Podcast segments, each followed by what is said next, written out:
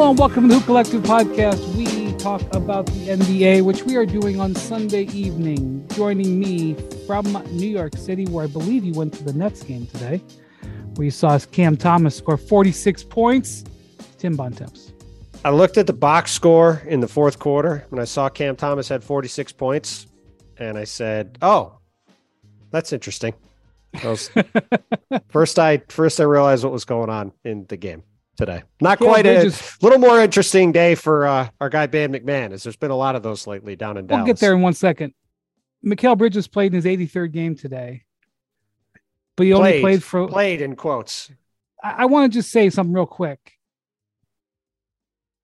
How Four do you seconds. feel about a guy p- playing for 35 seconds or whatever it was? Well, it was it was 31 seconds less than 35 seconds. He yeah. came in and played four seconds. Look, was it really four seconds? He, Klay Thompson has as many championship rings as as Bridges played seconds today. the, the ball was tipped. The ball was tipped. The Mavs got the ball, or the the Mavs.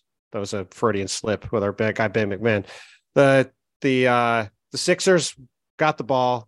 Mikal Bridges committed an intentional foul and went to the bench. I'm Ban MacMahon. No one's introduced me. Damn it, Ban will, MacMahon. That's me. Howdy, partners. Come on. I, I, will. No, don't mess with with our flow here. Oh well, which I the flow ain't ever getting to me. I don't know how I. I'm spotted I, up in the corner. I ain't had you're gonna, in a while. You're gonna get plenty guess, of time to talk here, pal. Don't worry. I guess if I if it's getting a contract bonus, I'm Look, fine here, with it. I'm He's I'm more than, missed a game. I'm fine with Mikal Bridges playing four seconds in this game. You know why? Because four seconds was all anyone should have paid attention to this game. Which all right, we'll I'll sum that up by Doc Rivers saying before the game, his goal for the day was to get to watch the end of the Masters, which he succeeded in doing. So yeah, that, but by the time he got there, probably was already decided. Joining us from Dallas, Texas, where he has had an interesting weekend, it's Ben MacMahon. Howdy, partners. Hey, I would like to just start off with a heartfelt apology. I've been informed by many people, including the IT department, also people around the league. This is this is serious. I have been too hard on Bontemps. I apologize for repeatedly referring to him as ugly, also for calling him a butt face on the podcast last week. In some instances, the truth is not a defense. So I apologize for my behavior. I fully acknowledge that I have not been the best teammate recently on this podcast. So I just want to get that out of the way. Sometimes things happen between teammates. Uh, people need to apologize, and I'm going to take that accountability right now. You and Speaking your boy Rudy, of, two peas in a pod. That's the transition I was shooting for. what an what an adult what an adult thing to say. Um, oh, speaking Lordy. of that, uh, how about those uh, Minnesota Timberwolves? Um, they've had an interesting history this last uh, 18 or so years. And this one was one for the books that happened in Minnesota today. In definitely the highest stakes game of the day, although we had some some minor drama in a couple other places. Mm-hmm. But the difference for for the it wouldn't have actually worked out this way, but in theory, the Pelicans could have climbed as high as five today. Um, well, it was the one game where both teams playing in the game had dire stakes in terms of wins and losses. But right. everybody was everybody was playing all out to win. Also, great result because if Minnesota would have lost, they would have been in the nine, and I would have had that 9-10 game. Now I get to kick my feet up on the couch for the play-in. So Ben MacMahon, big things, winner. a lot of things did not go well for the Wolves, but they got the result right, and I am appreciative of that. but boy, Windy though, we had. Can you imagine a key starter punched a wall and broke his hand, and that's not the biggest story even from that quarter for the Timberwolves? This, this is unbelievable. I walked into my house after uh, coming home from Net Sixers, and I walked in the door, and Andrew Pelkey, the uh, legendary producer who's running Sports Center, texted me and said, "What's going on with Kyle Anderson and Rudy Gobert?" I was like, "I just walked to my house. What do you mean?" I was going. They just got in a fight on the bench. I was like, "What? a yeah. fight?" Unreal. Then I went looked it up, and it was actually a fight. I was like, no, "What is Rudy, going on?" Rudy took a Rudy took a swing, and obviously uh, got sent home at halftime has apologized in the group text, apologized publicly on Twitter. It's going to be real interesting to see like how do they handle this going forward. They've got to play in the seven eight game in LA uh, in a couple days. Right. So certainly case, sounds like he's playing in this game tomorrow night, based off of how everybody talked about it today. Yeah, I would agree, and I think he pretty much has to. So, um, just in case people didn't see it, uh, in the first half of this game. I believe it was midway through the second quarter. Mm-hmm. During a timeout, Kyle Anderson and Rudy Gobert get into a back and forth. Um, some people have posted some possessions from before that, uh, including our friend Rob Perez. I, I, I don't want to presume. I don't think it's known. At least I don't. Well, know Chris exactly. Finch, Chris Finch seemed to indicate. I watched his press conference after the game. Seemed to indicate there was some uh, missed rotations and seemed to sort of indicate there were some issues defensively that led to this conversation. I mean, MacMahon, you've covered Kyle Anderson from Memphis. I mean, his his reputation, he's um he's not afraid to say things to teammates. Um, I don't think he's like at the um uh I don't think he's at the Draymond Green level, but he's not afraid to say things. He's not afraid Yeah, to say things to teammates. And and reading uh, the reporting from Woj and Andrew Lopez, uh, exactly what he said that led to the punch was "shut the f up, B." I mean, that's worse than I even talked to Bontemps. Are you kidding me? Um, so, but you know what though? Let's be honest. In the heat of the moment on the bench, guys say stuff like that. Like you can't punch your teammate in the middle of a game, or you can't punch your teammate, period. But especially not in the middle of the Well, game of Speaking a of must-win punching, game with TV cameras all over the place. speaking of punching your teammate, you know, just classic NBA moment here. You know, in the preseason, Rudy Gobert tweeted after Draymond Green punched Jordan Poole, and that became public. Rudy Gobert tweeted, "Insecurity is always loud." Hmm. Listen, And then And- hold and- on, okay. then Draymond today post game tweeted, Mm. "Insecurity is always loud." Well, yeah, those two have a thing going back years. Well, and Right. might they both have a point? You know, Yes. like Yeah. so. Rudy is So okay, so so Rudy, they pull Rudy away. Uh, Mhm. Taurean Prince like stood up in the middle of the altercation and kind of got into Rudy's chest. So they had to pull Rudy away. He went to the locker room. It's a short walk between the Blazers uh, bench and their tunnel at Target Center, and so Rudy was gone, and they sent him home. And so now with this vitally important game, they're without their franchise center. Then um, Jaden McDaniels, who Mhm. is, you know, one of their most important players, Their, um, their best perimeter defender.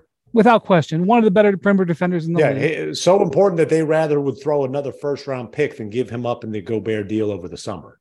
Right, that's what happened. And so he was frustrated coming out uh, of the game for half, uh, going back into the tunnel at the end of the first half. I'm not sure why he was frustrated. He didn't play in the second quarter, I think. I'm not sure what the deal was, but he punched the wall and Mhm. broke his hand. And so now he is out for almost certainly the remainder of whatever season the, the uh, Wolves are going to have. He's not guarding come- LeBron in the playing game, they needed him to. That's for That's sure. for sure. So they got two teams. So Gobert is, I assume, going to take this flight on Monday. I mean, we'll probably get more information on Monday, but I mean, everybody assume who talked after the game certainly. I mean, Kyle Anderson and Mike Conley both essentially said the guy's got to play on Tuesday. So okay. But I just don't want to make an assumption. It's Sunday No, night. it's- there's a, there's sure. Mm-hmm. a lag between now and and when it comes Mhm. out. So, um, meanwhile, the Wolves were behind in this game. Karl Towns has a good second half, scores 17 points. And Ant Edwards makes a couple of absolutely jaw dropping plays down the stretch of this game, including a Mhm. block shot um, on CJ McCollum, where How do you know they showed it in Omaha? they did not. They did not. No, I didn't see it live. Um, did catch some highlights though, and uh, There you go. he had a breathtaking uh, help side defensive block. I, I mean, CJ, I can't believe he would have thought Ant could have gotten there, and certainly not Yeah. challenged him that high. I, I mean, he pogo stick uh, action. Um, but anyway, Ant makes some plays on the stretch. I, I think uh, KAT hit hit some threes in the second half, which helped them overcome, and they wiggle out the eighth seed, which it could have been worse. They could have uh, had the ninth seed and had to win two games. Now that's going to be New Orleans' fate. Um, and so, you know, I I don't know what to make of this. I I, I don't. This has been a wild season all around for the Timberwolves. Yeah. They've had some real bad fortune. They've also have had some self-inflicted wounds, um, not just the punch today, but um, the some of the personnel decisions that they've made. Um, you know, the Lakers. have are getting a wounded team coming in to play them, and it's advantaged them. And if I'm the Wolves, uh, even with the trade for Mike Conley, probably giving them a better chance, you know, even next year of being a better team when you will mm-hmm. theoretically have KAT for the whole season. I don't know how you can feel great about where your team is on the last day of the season, apart from just watching Ant Edwards make, you know, championship style plays under that kind of mm-hmm. pressure. Well, you feel um, great about Ant Edwards, and you know, credit to KAT, who hey, say Karl Towns had 30 points on 10 for 19 shooting, hit some massive shots down. yeah, we've all we've all had we've all had our criticism of KAT, who hasn't proven that he's a winner despite all his talent. But boy, this was a big time performance by him. And look, man, you guys know I've got a good relationship with Rudy Gobert. You, you, there's no defense of this, and Rudy, admittedly, can be a difficult teammate, right? Uh, yeah, yep. going back to the whole Donovan Mitchell Gobert thing, like pre-COVID, the, there was tension there because Rudy, admittedly, like if Rudy's open for a lob, he doesn't get it, you're going to hear about it. If you blow a defensive rotation, you're going to hear about it. And there's a fine line between annoying the crap out of your teammates and trying to hold guys accountable. And Rudy has struggled with that line.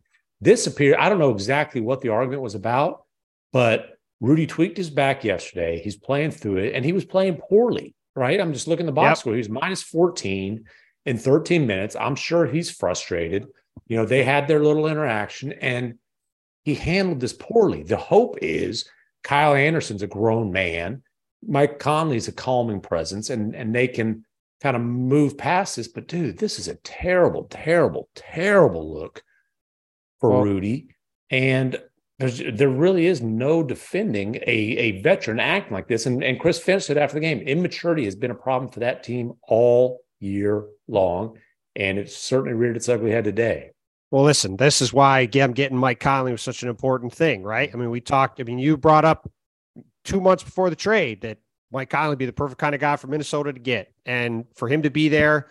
You know, obviously, he's the kind of guy that can help them get through this kind of thing. Look, Kyle Anderson grew up here. He played at St. Anthony's for Bob mm-hmm. Hurley in Jersey City. He, as he sort of, I assume, said jokingly after the game, it's not the first time he's been in a a bit of a scrape during a game. Like this is a guy who is an adult, as you said, and Mike right. Conley is an adult, and I think these guys will be fine. I think the bigger issue, frankly, I mean, everybody's going to understandably focus on the Rudy situation. The oh. far bigger issue is this Jaden McDaniels thing. Probably like, out for the playoffs. Like he broke his shooting. I mean, hand. I can't see to, how he can I mean, play with that. Well, I'm just to, trying to hedge. To. They haven't put out an injury report yet. Right. But okay, I mean, but but okay, work best case scenario, the guy's got a broken shooting hand. Yeah, I mean, like, you have to kind of you have to kind of tough for a guy who needs to shoot a basketball. Well, you have to assume he's not playing on Tuesday, and if they lose, he's not playing on Friday. So let's can just stop playing from that standpoint. Can I tell you sure. something kind of funny? I did actually play most of my senior year of high school with uh I broke this bone, the pinky bone in my hand. You you want to know how I did it? Punching a wall? No, it was a door. well, was it over after uh, after on the basketball court, or was it something? No, else? you were you were slightly after, less you were slightly less skilled than Jade McDaniels too. no doubt, it was, only it was slightly. it was after a fight with a teammate, though. Can't believe that too. Can't believe that. Um, yeah, but I mean, God, the McDaniels thing is like if that was the if that was what happened in this game, it would still be like we'd still be talking about the Timberwolves.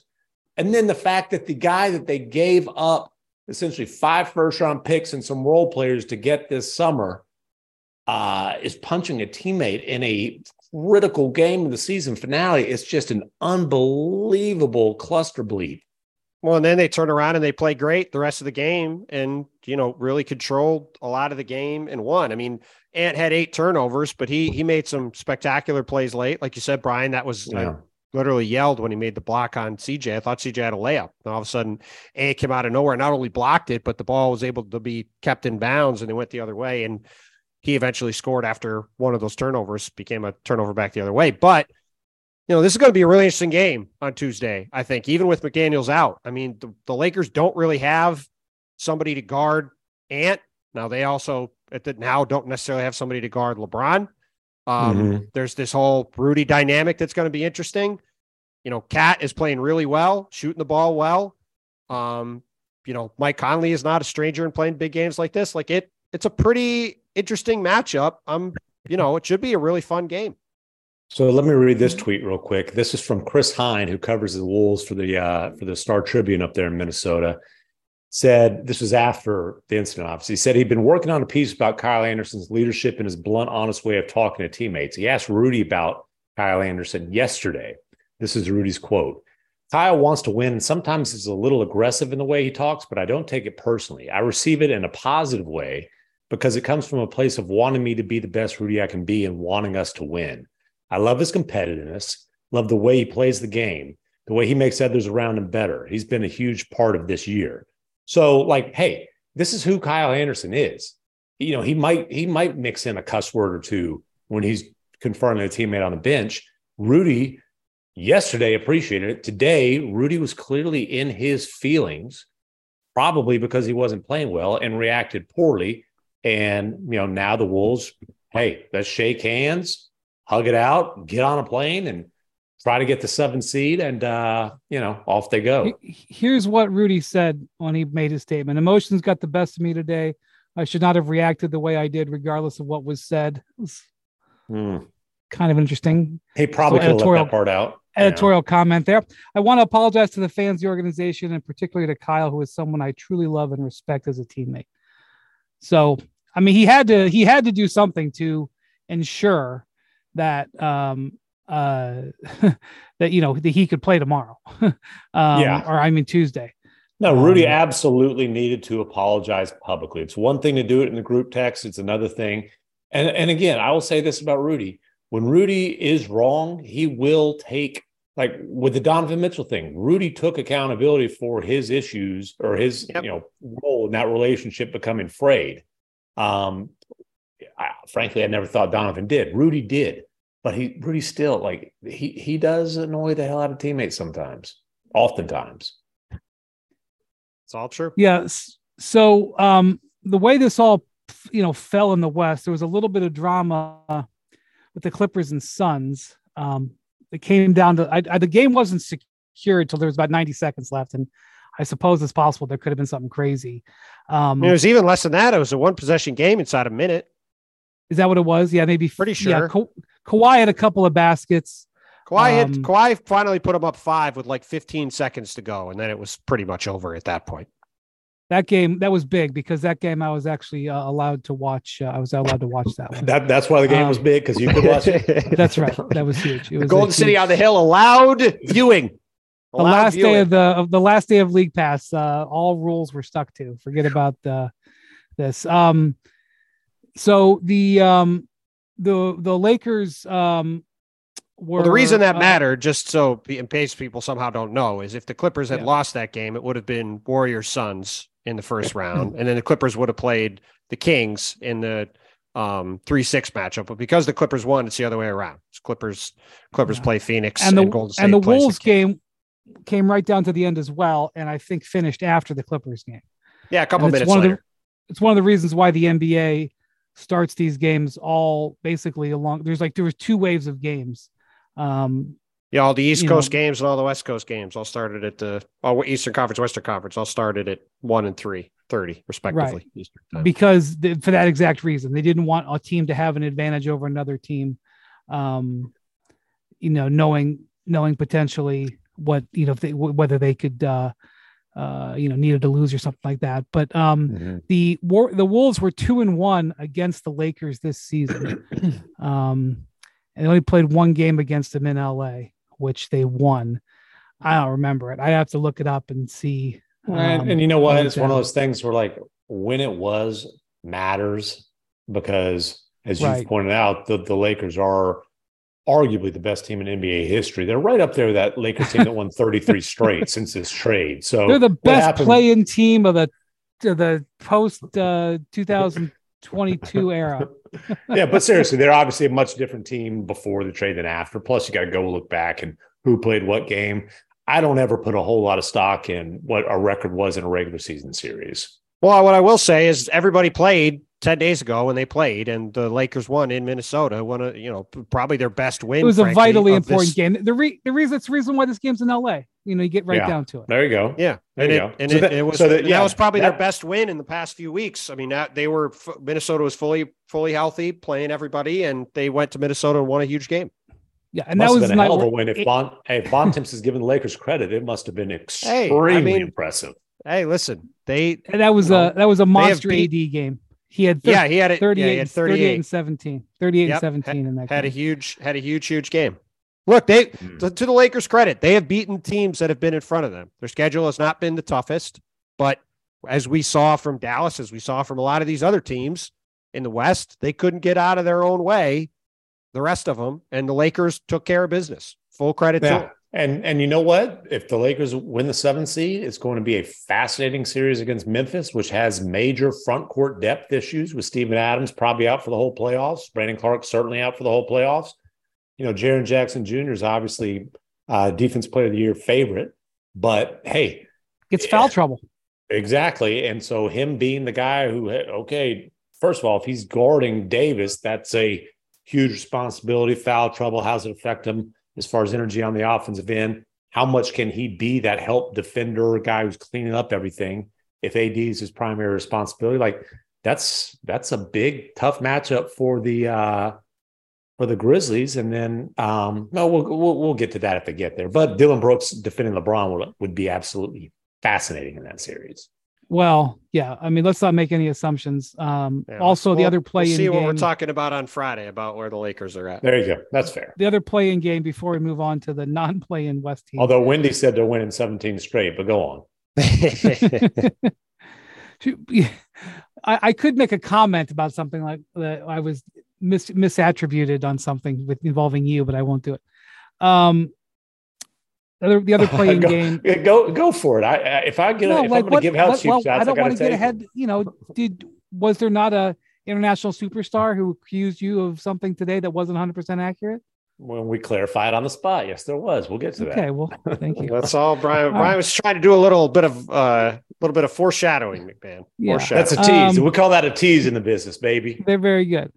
Um, anyway, the other play-in game in the West is uh, the Thunder are going to go to the Pelicans. The Pelicans finishing ninth is just, I don't know. They- They they've had a very, just very difficult to reconcile the season. I, well, we guess saw Zion Williamson today on the Minnesota Timberwolves social media feed, congratulating Anthony Edwards on his play uh, in today's game. After the game, first time we've seen Zion Williamson in a minute.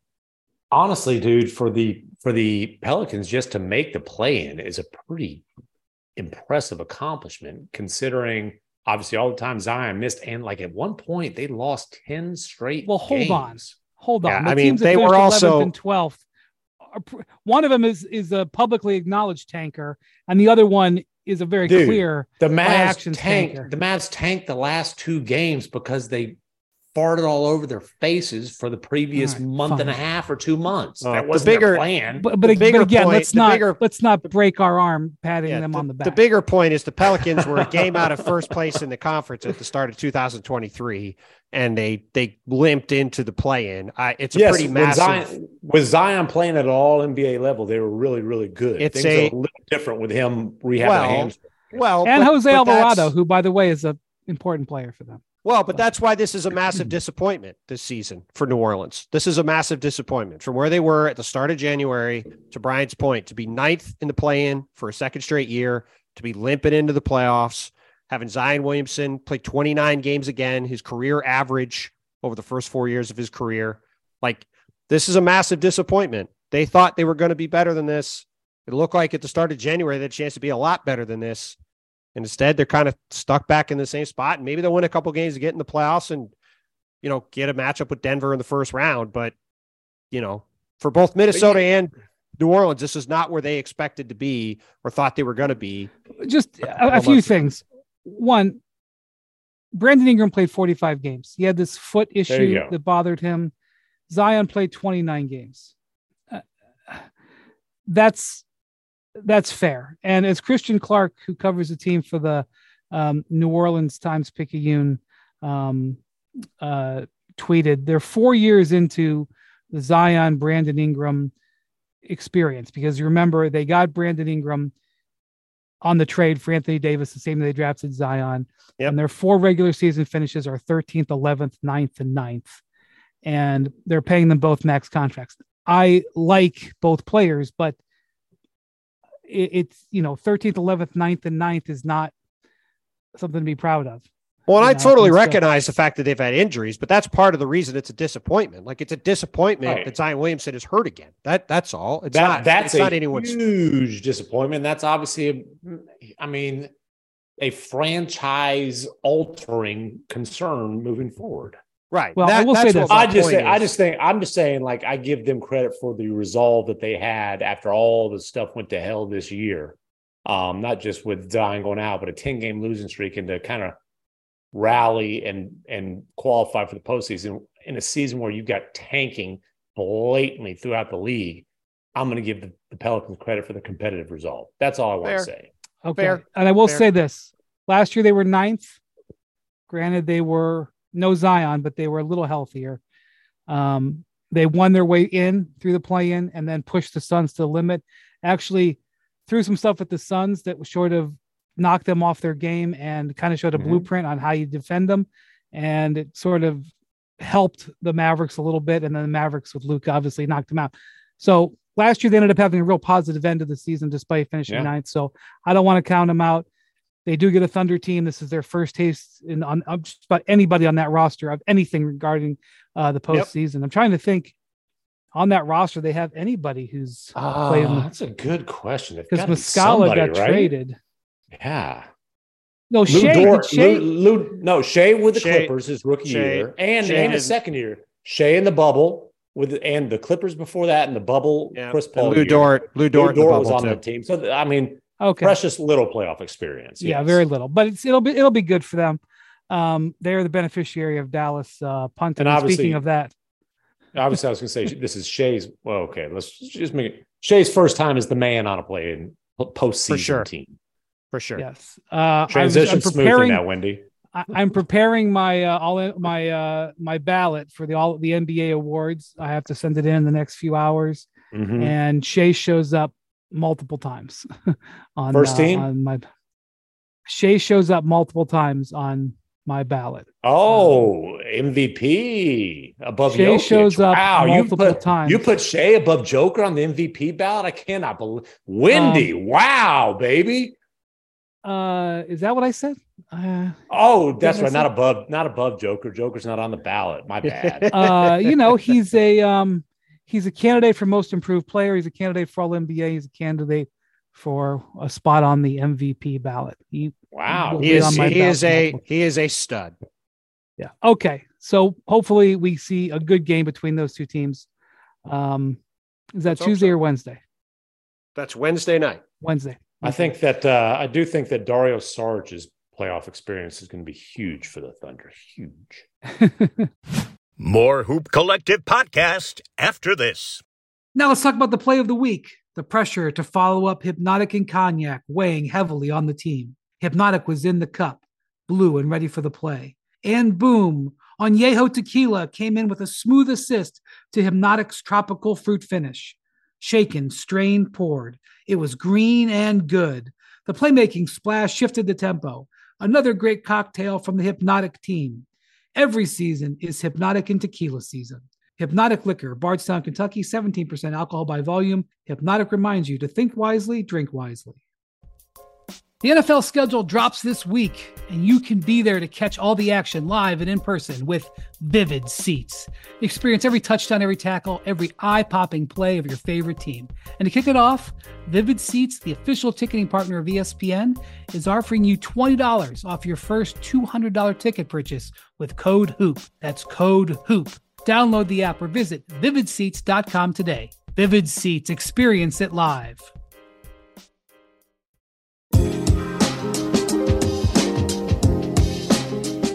Okay, so tell us about your weekend, MacMahon. Where do you want to start? Um, Friday. So listen, obviously the Mavericks blatantly tanked. I was, frankly, I was shocked. Like we, everybody knew. We talked about like they were considering this. Uh, and Luka put the, you know, put his foot down and said, no, we are not going to shut the season down before we are eliminated from playing contention. Absolutely not. I'm playing as long as we have even the slimmest of chances. They go out the next night. They beat the Timberwolves. Kyrie's phenomenal in the fourth Kings quarter. beat the Kings. Kings, my bad. One of those teams that wear wears purple. it's all good. Not the You've had Lakers. a long, Nobody beat. you've had a long Not- couple and the days. Kings, by the way, the Kings still had a shot at the two seed that night. Yeah, the Kings were trying to win They- the game for they sure. played They their were. full team and and They played their did. They- full minutes. They were on a back to back, but whatever. The Mavericks needed to win that game to keep their slim hopes alive, and they did. And Kyrie was unreal, had 19 in the fourth quarter, just an incredible shot making display. And oh, what might be the last time that he wears a Dallas Mavericks uniform, but let's get to that later. So I am sitting in the media room yesterday, or uh, the pod. It'll be uh, on Friday morning, rather, Friday morning, waiting for the Bulls shoot around to wrap up and get a little Twitter alert. Ah, the Mavericks injury report. Well, let's see if anything's changed. Oh, a lot has changed. Kyrie Irving, right foot injury management. Wow. 22 year old part time starter Josh Green. Rest. we don't even need Rest? to list. We don't need to list the No, rest please do. As soon as we saw Please Josh do. Green Tim- rest, Tim like, Tim Hardaway Jr. left ankle soreness. Christian Wood rest. Maxi Kleber uh, left hamstring injury management. Five guys, the co-star and four key role players for the Mavericks, resting in a win or be eliminated game. All of these were precautionary, right? And so I'm like, what in the bleepity blappity? And so, you know, I I start reaching out to the Mavericks, trying to get explanations. I did get it, you know, talk to some folks and got enough to where I can at least convey their message when I went on later that day. But basically, it was like, hey, this was, they decided to prioritize their lottery positioning over a very slim chance of making the play in. And it came Will down you to remind us things. where they were with the Bulls? It wasn't just So this was critical. The losing to the Bulls was, it was a massive, it, was- in some they were ways, tied. They were tied with the Bulls for tenth, and if they won the game, they would have finished eleventh. right. In And, some and ways, if they was- finished tenth, they got a eighty percent chance of keeping their pick. It was a must win game to make the play in and a must lose game to to be positioned to keep their pick. And like you said, it's about an 80% chance they keep it now because once again, top 10 protected pick owed to the Knicks for Kristaps Porzingis, the final piece of that Kristaps Porzingis deal. Um, and this was a decision. The, the the reason I wasn't shocked by the strategy, I was shocked by the defiance of what Luka made clear he wanted. And Luka was still playing. And then the decision was made later in the day. All right, we'll yank him after the first quarter. It was I feel Slovenia. so do you think night. that that was that that was a change that initially that they were going to play Luka the more of the game and then they decided later? I, I do believe that changed throughout the day, and it, it came down to they pulled the plug around him, and he probably would have been like, "Well, "Okay, whatever." But it was I feel Slovenia night.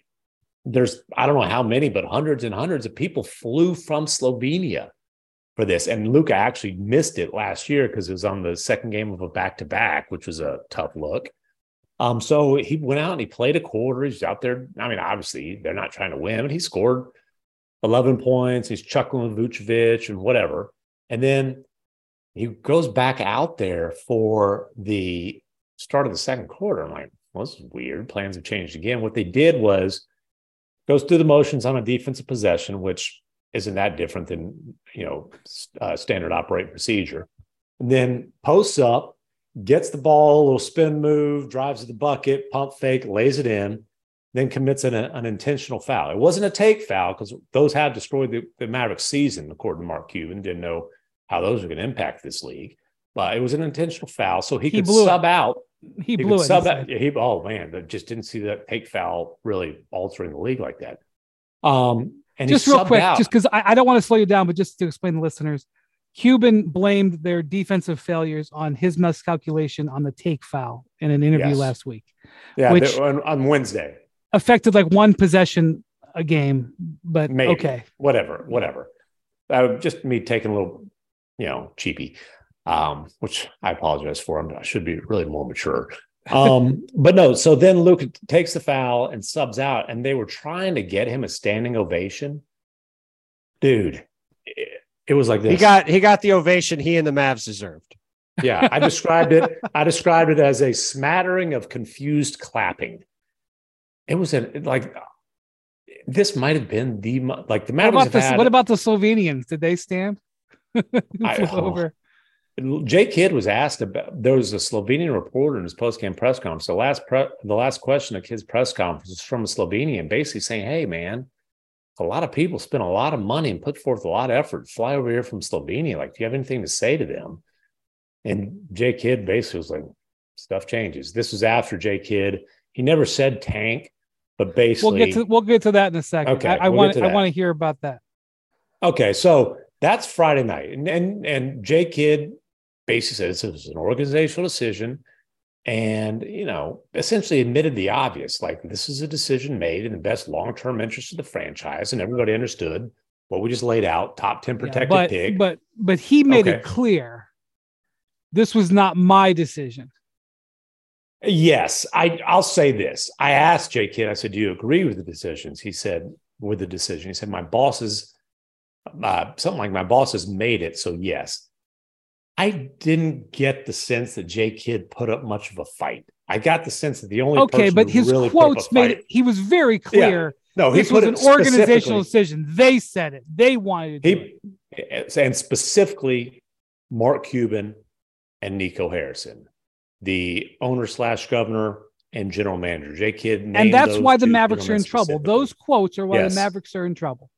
right because listen, blatant Well, tanking is well, not enough. No, no, well, no, blatant tanking is no, not enough. he's right. There'd be investigations all over the league. In the NBA, you can do something, but when you say what you're doing, that's when you get in trouble. The reason they're, they're not. Mavs- They're not being punished for tanking. They're being honest or punished for or, or investigated, I should say, for honesty. That's they're right. being That's right. No, no, no, no, no, no. That's the Jason Kidd's comments are not are that is absolutely incorrect. That is not why this is happening. why, reason- why is it?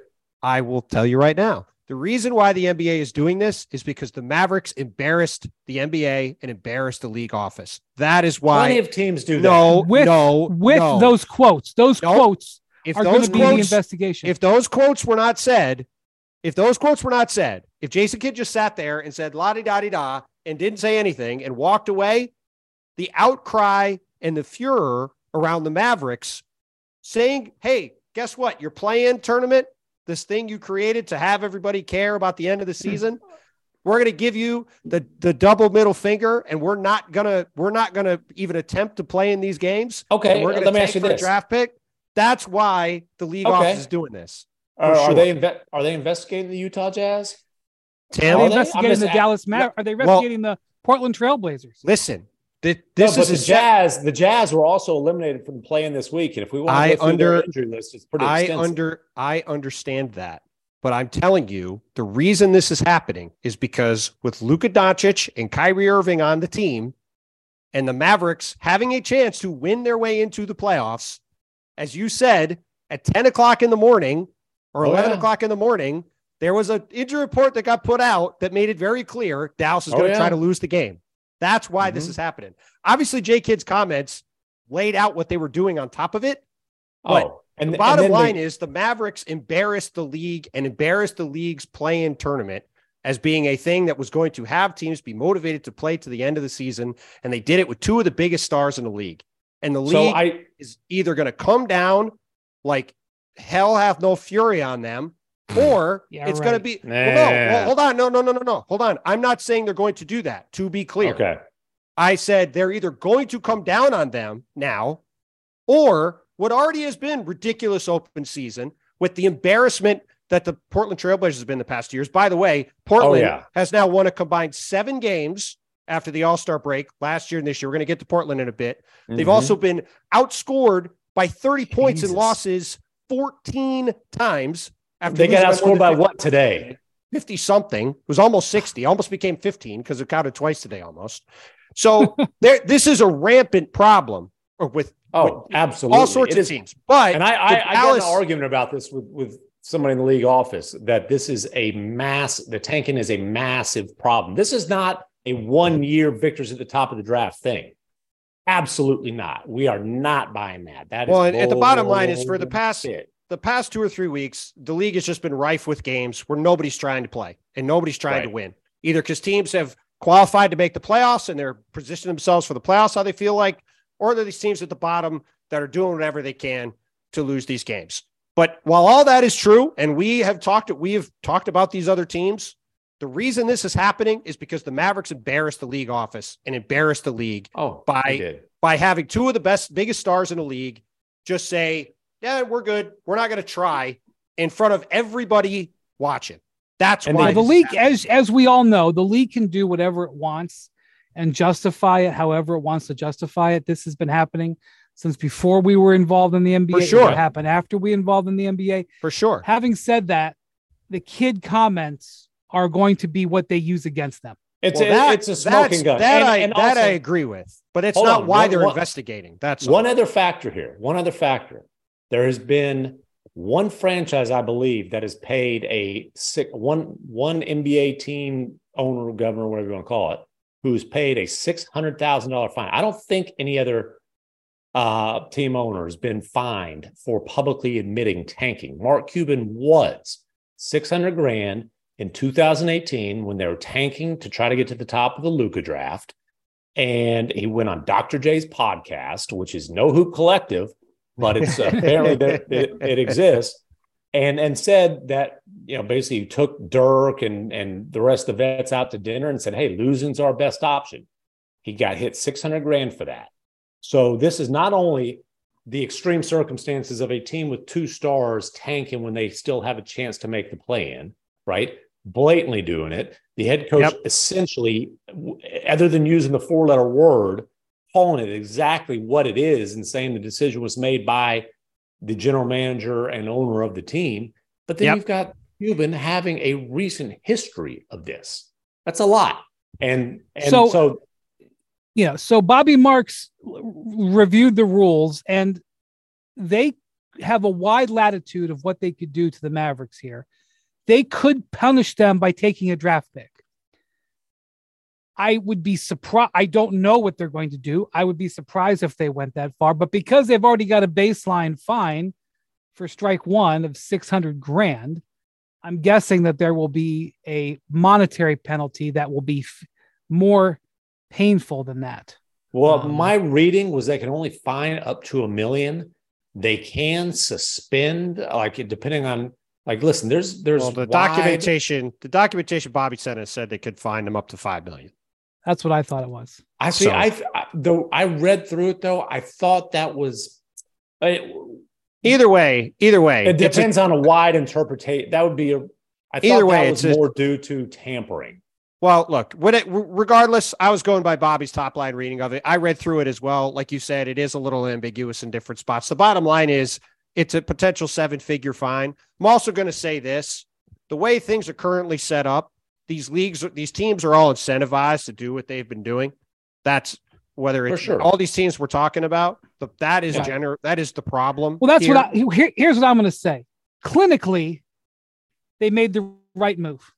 They played the percentages the right way for sure. Yes. Yes. Strategically and clinically, specifically because of the fact that they would lose their pick if they lost it, the, the everyone, chances of them everyone losing their pick. involved everyone involved agrees they did the per, by percentages right thing to do. Everyone involved also well not involved everyone around the league who has thought about this whether it's us or people in the league or whatever also all agrees that the mavericks literally bungled this whole thing Oh, in every way you possibly could. It could not have been handled worse from Dude, Cuban's at comments least all at- the way forward at least pretend on the injury report. You will not be alone in that. I mean, everybody, everybody who's played a full season has something sore. Ask a guy what's sore and put it on there. For a 22 year old part time starter, don't put rest for a win or be eliminated game. Yeah, Um, man, but it wouldn't for, have mattered for, for Christian Wood, because hell, just DNPC deal. I know, but the injury report changed the day of the game. It look, I know, but come on, they didn't even Luka try. came out, as you said, Luka came out on Tuesday and said, essentially, I don't tank. And, Yeah. the, and the organization said, we're going to tank. Yeah, Luka said And- not. Basically, he said as long as there's even a little chance he's playing. Essentially, he said not on my watch. And we talked to Luke after today's game. He did an exit interview despite, you know, obviously not playing today. And first question is, hey, what changed between Tuesday and Friday? And he says, I didn't like that decision. That's it. Basically, okay, like, was it discussed with you before? And he said, of course. Uh, so basically, like they said, hey, sorry you don't like it. We're, we're doing it anyways. And he said, I mean, we came to an agreement. That to me was what was so shocking because everything the Mavericks are doing is trying to salvage things with, hey, luka you can win here. Like, you know, well, not unique well, to him. They're kissing his butt. Yeah. Let's but go back to Friday. Let's go back to Friday's press conference. What did, well, what did Mark Cuban but, say? Mark no, Cuban said Cuban, we have to earn earn the right to have yeah, this that, guy that was Wednesday. the team. That, that was I'm Wednesday. Friday's pod. I'm talking about. But Friday, as I'm right. talking to people in the organization, somebody said to me, I said, dude, like Lucas said he didn't want this. Like, how do you? And by the way, the, the whole tanking thing originally was floated without him even being looped in that conversation, which seems like a really, really stupid thing to do. Um, that's why Luka came out Tuesday and was so strong against it. But um, so I'm like, you know, how do you explain this to Luka? And the answer essentially was ultimately, Luka wants as much talent on the team as possible. Basically, they're saying, look, ultimately, whether Luka feels like he's loved or not ain't going to matter. They're going to love him up. But what's going to matter is can they put a damn decent team around him and give him a chance to contend? And they felt like if they lose this pick, it's a that, that would be a massive blow to those. What I'm going to say are pretty slim hopes right now. Well, look, let's go back to the conversation we had on Friday, right? You wrote an awesome obit. Anybody who hasn't read it, go read it. In the in the obit, you said that there's fears within the organization that if they don't improve over the next year, that with two years left on his deal at that point, Luka could go to the Mavs and say mm-hmm. in the summer of 2024 and say, "Hey, fellas, we got to do something here because this ain't going to happen. We're not going to we're not going to yeah, be good and enough." We, and we've talked about that all year long. All I'm saying is like I can confirm those fears exist throughout right. the organization. Right. Um, it's simple NBA math, and you know, go forth. Well, no, and, and if we go back to the conversation we had on the pod on Friday, like mm-hmm. what did what was the whole tenor of the pod? It was as we all sit here and look at it, and we've all spent a lot of time talking about it off the pod, talking about it on the pod, looking at this thing. It's really hard to see how they're going to find a way to get this thing back to being a championship level team with the limited right. assets that they have. Like and it's again, just going to be really hard. So this is why they're in the position where they're doing this because they don't. They've put themselves in a box where they don't really have any other choice because they're that strapped in what they can do. And again, Cuban basically acknowledged the fears that we're talking about. Yep. When he said essentially he thinks Luka wants to spend his whole career in Dallas, but you know, we quote got to earn that. Now, yep. you know, all I all I did with the report was put a more specific uh, timetable on that. But again, it's like, dude, if you've been paying attention to this team in this league, you know that's what the fear is going to be. Two um, years out, so, two years out from free agency is always when that chatter really starts, and that's next been, summer. It's been it's been bumped up to that, although KD arguably bumped well, it up even sure. further. That was a unique situation. Um, right. So today during Luka's exit interview, I bring up Cuban's comment. and I said, "How do you feel about the direction this franchise is going, and what needs to happen to make you comfortable this can be a long term fit?" And Luka, you know, Luka can be a little snarky, which I can relate to. Um, I can relate to. you respect I, it. I can relate to that. I can relate to his uh his off season conditioning program and his choice of beverages. Um, those are the three things we have in common. um, anyways, he goes, yeah. I mean, I saw the report. You know, taking a little jab. He goes, I don't know. Somebody said that uh, I was going to try to request a trade. Uh, it was funny, you know, because I didn't know that was true. I didn't say it, and I replied. I said, I didn't say you did. And I, to be very clear, and then he he interrupted me. He goes, "No, no, no. Sources said, you know, kind of being smart with me." And I and I just wanted, I said, "No, like let's be clear here. I want to get this straight." I said, "I didn't say Luka is indicating that you're going to request a trade.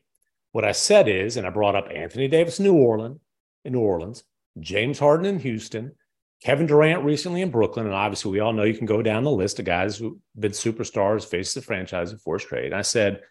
Basically, it's hey, if we don't have a chance to win a championship, something's got to change. He says, I know what you're saying.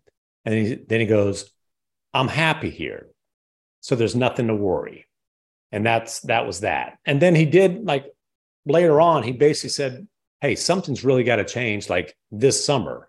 Like to go from West Finals to your home before the freaking play in, like obviously major changes have to be made. Um, he didn't want to discuss in detail, but he did he did want Luka definitely wanted to use back like, hey, I'm not thinking about requesting a trade. Now, again, let the Mavericks fiddle fart around like they did this year, next year. And all I'm saying is watch out. Well, what do we say on the pod, right? Actions over words. Yeah. So. And and and look, that's not a criticism of Luka, who no he's got to be better too. He's got to get in better shape. As Jay Kidd said, he's got to get ready for the marathon. It was a very delicate way of saying he's got to be in better shape. He's got to yep. be better defensive. We can, you know, he's got to grow up some. He's got to be more mature. We can we can list the reasons Luka's accountable. This but, is an organizational failure, Luka included. Yeah, and it's more on the organization to get things fixed than on Luka. It's one thing if the organization puts a championship caliber team in place and and Luka doesn't hold up his end. But right. boy, they've got to give him a chance to where holding up his end means they've got a chance to contend. And they've got a long, long way to go and a lot of work to be done there. And if they don't, I don't think it's there's anything wrong if a superstar has been let down by his franchise and basically says, "Hey, this ain't good enough. Let's figure something out where you're getting value for a, in a trade, and I'm going somewhere where I have a chance to win." So before we move on, Dallas is indeed in the tenth spot. If everything holds, Dallas will have the tenth pick and not convey it to the Knicks, and the Knicks would then get the pick. I think it's the top ten protected again next year. It's top 10 and 24, top 10 and 25, and then it becomes a second. Right. Okay. Um, uh, By the way, Chicago's now been, 11th, and if Chicago jumps up into the top four, that's the only way they keep their well, pick. This is what I'm going to say. Six times in the history of the lottery has a team with the percentage chance of 11 through 14 jumped up. Mm-hmm. It hasn't happened that the percentages have changed over the years. So I'm not talking about just 11 Mm-hmm. But when it when a team with a chance, uh, eleventh uh, has a, a two point eight percent chance of winning, but there's a bigger chance of it all. But um, they have a twenty percent chance of, of, keeping their of losing their pick. Dallas. Right, right. But it did just right. happen in 2019. Um, the Lakers went from 11 to four. If something like that happened, if that pick Chicago, went to the Pelicans, yeah, uh, right. or or whoever the other losers in the in the in the play-ins are. Um, like no, no, Toronto. I'm saying that Lakers pick when they jumped up went to the Pelicans. Right, right. But I'm just saying right. it's happened. If if what happens in 2000 as recently as 2019 were to happen, and one of the mm-hmm. four teams behind the Mavericks jumps them, then their pick would go to the Knicks. Yeah. Also, the number 10th pick or like the ninth, 10th pick zone has jumped a handful of times mm-hmm. just in the last 10 or 12 years. Uh, yep. It happened with the Cavs once, um, ninth, I think. Yeah. Grizzlies jumped from nine to get Ja. Right. So yep. it's happened. So lottery um, night could get interesting for them. One more thing, really quickly on Luka's exit interview. Uh, he did make it very clear, and this has been consistent for him, that one change he does not want to happen is his backcourt mate. He wants Kyrie Irving back. Uh, he knows, hey, the results weren't there. We didn't win games. But he says, you know, a relationship and on-court chemistry is a process. He really enjoys. He enjoyed having Kyrie as a teammate, uh, aside from the obvious. They they didn't win games, and he absolutely wants Kyrie Irving to re-sign with the Mavericks. Cuban has made Tim, what that. did what did Kyrie Hold have on. to say about that, Tim? Yeah, Cuban has made it clear the other day that it's, it's the top priority, and I'm going to read to you a complete transcript of Kyrie Irving's um, exit interview. Let me clear my throat. Okay, here we go. We lose his mic. More Hoop Collective podcast after this.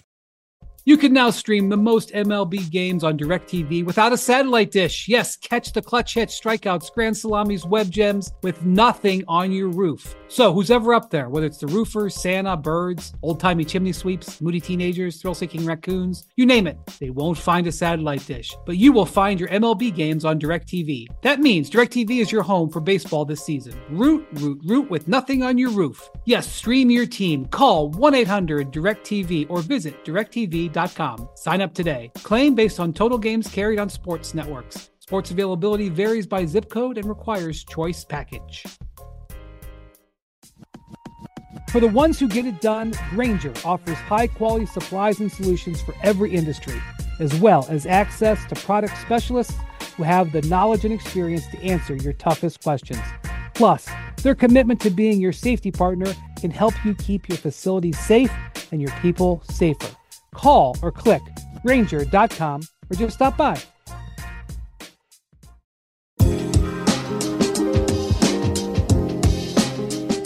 And that's that's what he had to say to us. Oh, Kyrie. Now listen, I'm not saying that we can jump to conclusions based on the fact that Kyrie Irving, who very politely and but firmly said, I'm not going to talk about free agency during the season. I will discuss that at the end of the season.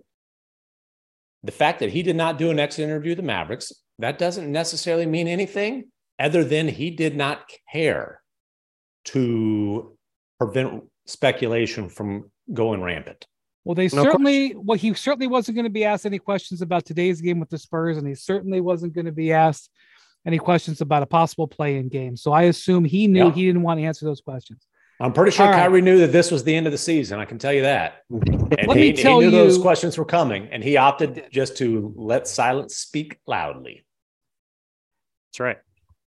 I want to tell you who had one of the best days in the NBA today. And that is Portland Trailblazers forward Jerami Grant. Hmm. And I'm going to tell you why he did. I am curious about this. Because after the Blazers got obliterated in a game that they had full intention to lose to the Warriors to end their tankathon, Dame Lillard came in and said a number of things. You want me to And read through these them he quotes? I have a bunch of them pulled up here. You can, but one of the things he said was, I expect Jerami Grant to be back next year. And considering the tone of the rest of this post game interview, I think the Blazers will have to pay Jerami Grant uh, just about Mm. anything he asks. And go ahead, Bontemps, if you have him called up, go ahead. Yeah. So Sean Highkin, who covers the Blazers, was tweeting away today, and uh, there was a lot of interesting things said. So Damian Lillard, some of the things he said on the season. Quote, honestly, it was underwhelming, just frustrating. A lot of things. Never being healthy, never never being fully healthy, never being able to put a consistent stretch together. A season full of up and downs, not a lot of consistency. Okay, that's fine. Dame on the offseason, quote, I feel how I feel about Chauncey. I feel how I feel about Joe, meaning Joe Cronin, the GM. Mhm. There is op- the optimism is there, but it's time to get the work done. Dame Hmm. continued. Condition yellow. I don't have right. Dame continued. I think we're all in line with how we want to put a team together. Okay. Also interesting. Mhm. Now here we get to the real good stuff. Damian Lillard, quote, I think now is the time to really push forward, along with, quote, I don't have much of an appetite for building with guys two and three years away and not really Hmm. going after it. Condition Shaedon Sharpe is talking about you. Well, and also the, the fact that the Blazers have another very high draft pick coming, I would imagine, unless it's a certain Mhm. Frenchman, uh, that would be a pick he would like to be jettisoned uh, for something else. Which, by the way, throw the Mavericks draft pick into that conversation as well, unless it's the Frenchman. But go on. Right. Jerami Grant to uh, um, to Brian's point said he expects to be back. Gee, I'm sure he does at whatever price Well, he would I'm- like to I mean, set. that's one thing for a guy to say I expect to be back, but it's another thing when the franchise player is putting the team on notice publicly. Also says I expect him to be back as well. Right. Speaking of Shaedon Sharpe, Sean said that uh, asked whether he feels like he's ready to be a starter. Shaedon said yes. I was like, okay, that's interesting. Uh, Chauncey Billups on changes this summer. Quote, we've done the quote tweak thing a few times. We've got to do more than that this summer if we want to do right by the best player in franchise history. Now, Or- Joe- go ahead. I'll go on. Or- I was going to say there's another option there. Well- maybe doing right by him is moving him to somewhere else where he has a chance to to, to uh, contend. But go on. So Joe Cronin, quote, timeline wise, it's time for us to start moving quicker towards having a roster that's ready to compete at the highest level. Joe Mhm. Cronin, quote, the rotation's going to be much more veteran laden than it was this year. Joe Hmm. Cronin, quote, we don't want to go through this anymore. It's time for us to start winning basketball games, not just for Dame, but for all of us. We don't Yeah. want to have another year like this. And Joe Cronin, quote, I think on Chauncey, quote, I think he's done a great job. I don't think I dealt him a great hand this season. I don't think I did him any favors by giving him the lack of depth that would have given him any sustainability. So all of this in total, One more Brian quote. I, I, oh, I sorry, go ahead. Chauncey, I really look forward to having the opportunity to coach a really competitive team and show my growth. Oh, yes, there's another one. Right, I missed that one. Yeah. So in total, what this is very loudly saying, just the all the claxons going off as loud as humanly possible, is the Blazers are going to be in business to try to get better in a hurry this summer because it seems like Dame has said, All right, guys, we spent the last two years being very bad. It's time for us to be good now, or I'm going to want to get out of here. And so everybody there is now like, All right, we got to jump Well, forward. Hold on, hold on one second. Hold, hold on one second. So, in general, we know that there are several other teams who feel the same way. That's right.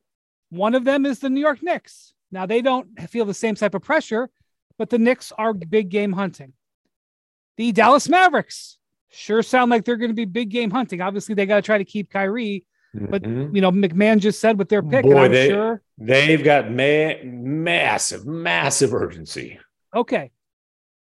Houston Rockets, who dismissed their coach uh, today, Stephen Silas. It's going to be a Houston- three-year rebuild. No benefit to being bad next year unless you get really lucky. Top four protected pick, protected pick. Ode to OKC. Not only that, but they held out uh, Kevin Porter Jr. for the last Mm. game so that they would clear an extra $2.5 million in salary cap Mhm, space. mhm, mhm. Now, why would they do that? Get them firing, Windy. No, They- Windy, do the are- fingers. They're Get those fingers it- up. They are Get 'em doing it because they You're going to break people's intend ears. to go big game hunting. Boy, there's a lot, and plus, you know, you have the general teams that are always in. well, you know, wait. the well, this is well, this is well, this is the other part of this that matters, right?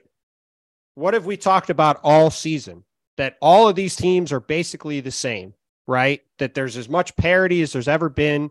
The West is as wide open as it's ever been. You've got these three teams at the top of the East that all, you know, in theory could win the conference, right? One of them's not getting, you know, but Boston or Philly is getting out of the second round of the playoffs.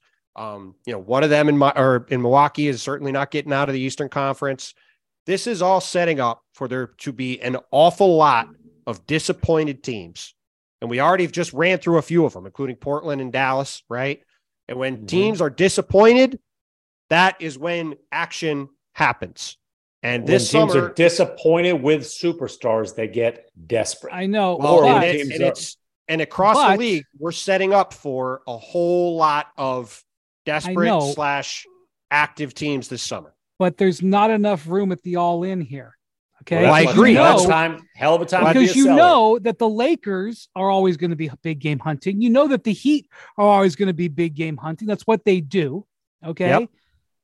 So Philly But I'm what just if the saying- Blazers? should just- What if the. Blazers don't have anybody by July 5th? Right. Well, that's what I'm saying. This I'm not even saying saying the Blazers are going to get these guys. I'm agreeing with you. My point is you're going to have a whole lot of teams trying to do a whole lot of stuff this summer. And and the, we already see some teams starting to line up for it, like Dallas and Portland. But over the next few weeks, as this as these playoffs start to shake out, there's going to be a whole lot more teams in the same boat. And with the cap starting to go up again and the new CBA going into effect, there's there's just going to be, I think, a lot of movement this summer and a lot of teams itching to do stuff, and that And- tends to create a lot of chaos. But we have the, the, the Blazers basically telegraphing their situation. And And by the way, the Blazers. I'm not sure are- they're going to be able to get it done. uh, especially because they are handcuffed on picks. They owe a lottery protected pick to, To the Chicago. Bulls. Is, is that from? Who was that for? Was you remember? It was That in was the in Larry the, Nance uh, trade. That's what I thought. Nance trade. That's what I thought. So they owe a protected pick to Chicago. The protections go all the way out to 2028. Mhm. Yes, they're encumbered. They do have their pick this year, They have it this year. and they have the They- Knicks pick that they got for year. Josh Hart, which will be the 23rd Yep. pick. Mhm. So because they have the Knicks pick, they can trade their pick this year. Well, you can also always agree to a deal and then trade it after you quote unquote draft them. Of course, yeah, The guy puts your Um, cap on, but you're, he's another team's pick. right. But the difficulty with trading draft picks for players is that you have to draft picks have no value unless they're signed. So you can't just trade a draft pick straight up for a great player. You know, it has to go with other stuff. So I mean, like, you know, okay, let's say you trade Jusuf Nurkic with your first round pick, and now you're gonna, I'm gonna get my player that's gonna make me fifth in the West. But then you lost Jusuf Nurkic. You know, it's it's it's it's not that simple. It's it's really Yeah. hard. And Well, I tell I'm you just what, if I'm- saying, th- they got they're they're setting something up that's going to be hard to execute. Well, it Well, feels like an if e- I'm- it feels like it, it's like I said at the beginning. It feels like an either or. It feels like Yeah. either they add these guys and they they speed up the timeline, or Damian Lillard is going to be looking around saying, "Where are the guys who are supposed to be coming in the door?" which might be the best thing. I, it's it's painful. I get he's a, a Portland icon, best player in franchise history, you can say. But man, we've talked all year long. We talked all last year. Like Portland, the path for Portland getting out of this NBA purgatory that they're in, I don't see it. Well, and here's I the other problem. And you know it's gonna it's gonna start with paying Jerami Grant through the Well, nose. yes, I and I- he hired Rich Paul a few months ago. and by the way, he because never he knew this was coming. and he didn't extend, right? When he got Mhm. traded Right. there, there was sort of a general expectation he was going to get to his extension eligibility date and he was going to extend. And he didn't extend. Now he's going into unrestricted free agency. And by the way, Portland does not have any, if he leaves, they don't have any cap space. So it's not like they can replace him. They just don't get to keep him. But the other thing that we need to talk about with this before we go is yes, Dame might go to the Blazers and say, Hey, I'm not happy with where this is going. We got to do something Yeah. want to go somewhere else. I don't think I'm not convinced that they're going to be able to find a trade that they can make for Damian Lillard. And when I say Let's they can not get ahead of ourselves. Let's, well, no, let's but wait well, and no, no, see no. how But it, I'm just saying, I'm just saying Yeah. something to consider here is when you think about how massively important Damian Lillard is to that franchise and to Portland, you can't trade him for one first round pick or two first round picks or something, especially when you look at I get the Rudy but Gobert I, I don't want to talk these other about that. I don't want I don't want to talk about that right now. I just Well, want to say that this went this went from a green flag to an orange flag in a, a series of media interviews mm-hmm. after after the game today. Fellas, I'm just going to read you some numbers real quick, though. And I'm going to round up 46 million, 49 million, 59 million, 63 million. That's what Damian Lillard's owed over the next four years. Right. And when Dame extended with this team last summer, he he said everything he he quadrupled, quintupled down. He's got he's got 40 toes down, said. that means. exactly. So he you know he is in the situation that he is in. He is being massively rewarded for being the franchise player for delivering portland entertaining basketball year in and year out. Mhm. and that is a factor in this uh, too is that he knew exactly what he was doing when he extended. And so I, he really doesn't have any slack or you know there's there's some players that you see them make a move and you go i get it. Why did i can't believe it took so long et cetera et cetera. With dame his loyalty which is totally fine which has been vastly rewarded has Yes. put this has made this what they're trying to do pretty difficult. Also because those numbers are on their books uh, you know it limits what they can do. And they can't let jerami grant walk at least in, And, i mean and, and, and it, it also, Nope. if they did decide to go the other direction and trade Dame, it reduces his value because, you know, we're, what, how old is Dame now? You know, you're, you're talking about a guy who over the next four years is owed well over $200 million. Well, that's- and that's he what I'm- a 32, about to be 33 year old I know. That's but I- that's what I'm I, saying. I think a team would do it if they liked the deal. Well, but because that's he's what, awesome That's, and he was well, that- awesome this year. I know, but that's But- my point. My point is, it's if if it comes to that, it's just another reason this is a difficult spot that Portland is now in Right. because they've Yeah. already backed themselves into having to com- com- be at all these guys, and if they can't, I'm not sure if there's an off ramp if they want one then anyway. Mhm. So All Right. Well, we'll It's- deal with that off ramp when it's there. It was not. I would not. I know that it may sound exciting if you're a Blazers fan. Who knows? Maybe by July 10th it will be exciting, but I wasn't excited by it. I was like, "Oh boy, here we go." to me, it's just the because it, beginning al- of it what's gonna already be sounded frenetic- like it already sounded like the general manager was under stress, and Yeah. and and the season had been over for for 15 minutes.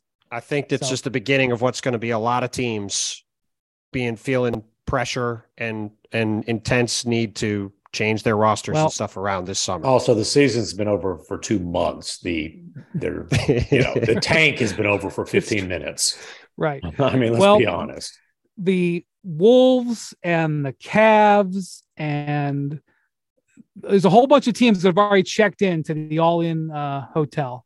There ain't Yeah. a lot of there ain't a lot of vacancy there right now. It's true. Um, so uh, the the the Suns, the Lakers to a certain extent, you know, there's a lot of teams that have uh, the Hawks. There's a lot of teams that have moved in there. So even even the team that's in the lottery, even the team that's in the lottery. more than one apparently. All right. Thank you for listening to Collective Podcast. Thank you to Jackson, our producer. And uh, hey, here come the play-in games, and we'll talk to you uh, guys in a couple days. Adios, amigos.